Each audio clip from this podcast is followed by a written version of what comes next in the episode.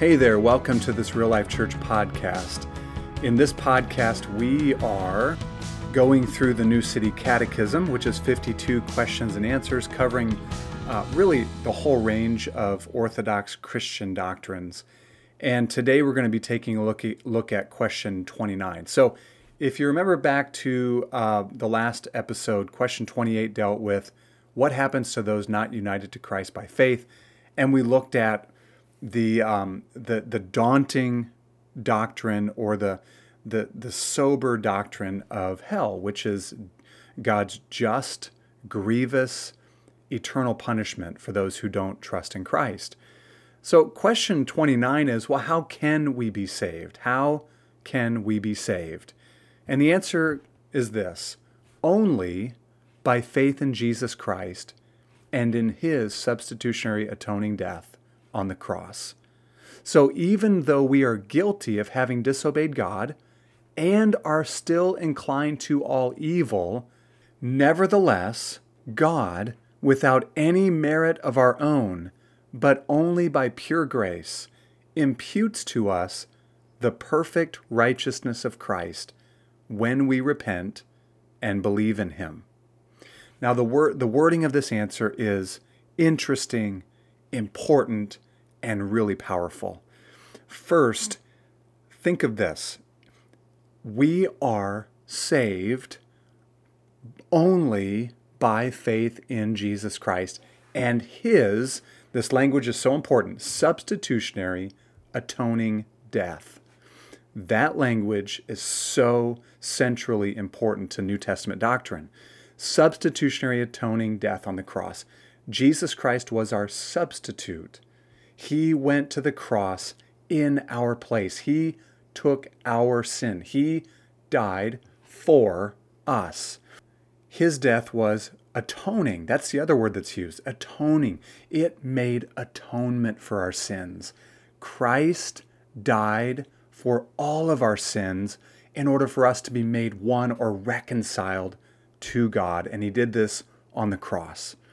Now, what's interesting is that in this answer, and we see this in the New Testament, is that God does this through Christ while we are still sinners.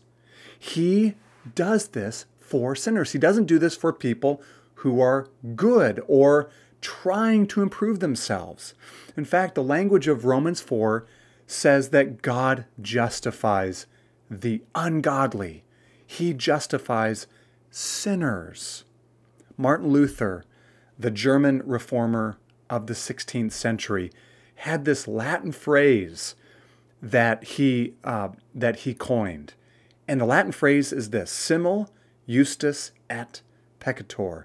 Simul justus et peccator. Means simultaneously just and sinner. That when someone turns from their sin, trusts in Christ and Christ alone, at that moment, that person is simultaneously just and still a sinner. Now, of course, Luther did not mean to say that we are at the same time and in the same way a just and a sinner. That would be a logical contradiction. But rather, from one perspective, we are just. We are justified. We are seen by God just as if we've never sinned, just as if we've always obeyed, because the righteousness of Christ has been imputed to us or counted as ours. And yet, at the same time, we see it in the answer. We are still inclined to evil at that moment when we believe in Christ. And therefore, in and of ourselves, under the scrutiny of God and His law, we are sinners. And we know that to be true. And so, of course, this salvation is by faith alone.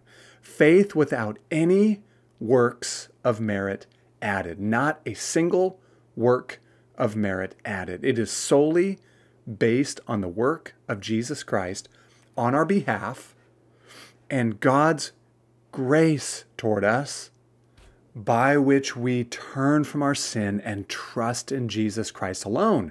And even that turning from sin, which is repentance, and trusting in Christ, which is faith, even that itself is a gift from God.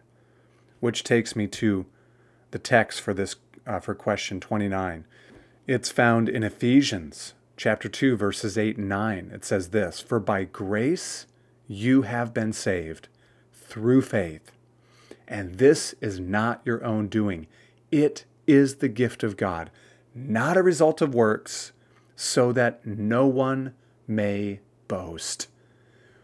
The only kind of boasting before God that will ever be allowed is boasting in Him, boasting in His grace, boasting in the work of Christ, not boasting in ourselves, whether we're talking about boasting in our works or even boasting in our faith. We only will boast in the Lord. So, how can we be saved? Again, only by faith in Jesus Christ and his substitutionary atoning death on the cross.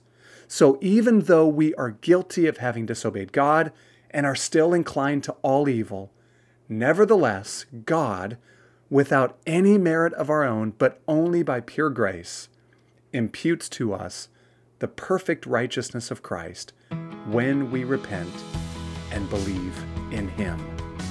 Amen.